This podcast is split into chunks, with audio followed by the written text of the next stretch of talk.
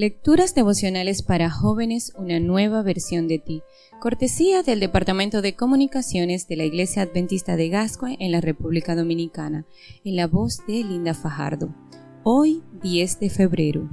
Somos frutos de una relación. Proverbios doce cuatro nos enseña: la mujer ejemplar hace de su marido un rey, pero la mala esposa lo destruye por completo.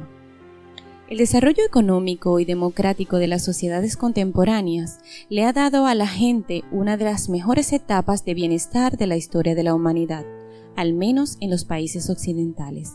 La autonomía y la independencia han pasado a ser uno de los principales rasgos de hombres y mujeres. Sin embargo, se han perdido valores como la cooperación, el espíritu de servicio y la abnegación, lo cual ha complicado mucho el desarrollo de las relaciones interpersonales, en especial el matrimonio. Muchos jóvenes tienen una idea novelesca del matrimonio. Sueñan con encontrar la pareja perfecta y casarse con la persona de sus sueños, alguien que cumpla todos sus caprichos y se dedique a servirles el resto de sus vidas. Lo cierto es que esa persona no existe, de ahí que muchos matrimonios terminan en divorcio.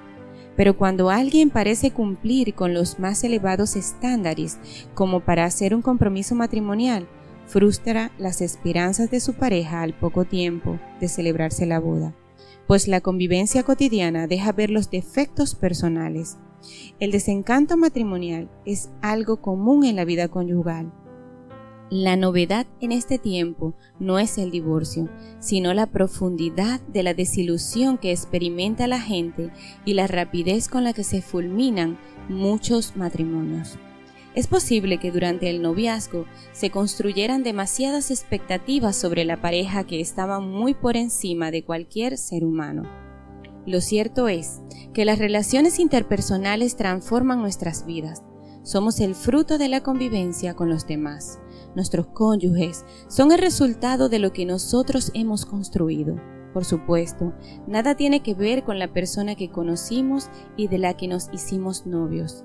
Esas personas ya no existen, son completamente diferentes porque la convivencia matrimonial los ha convertido en lo que ahora son.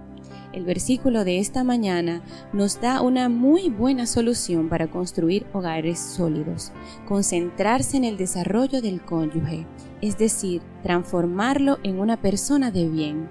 Los seres humanos somos los alfareros de nuestras parejas y a lo largo de los años vamos construyendo nuestra propia realidad matrimonial. No sueñes con un matrimonio donde tu pareja tenga que cumplir tus caprichos. Mejor piensa desde ahora ¿cómo lograrás transformarla en todo rey o en una reina? Que Dios te bendiga hoy y que tengas un lindo día.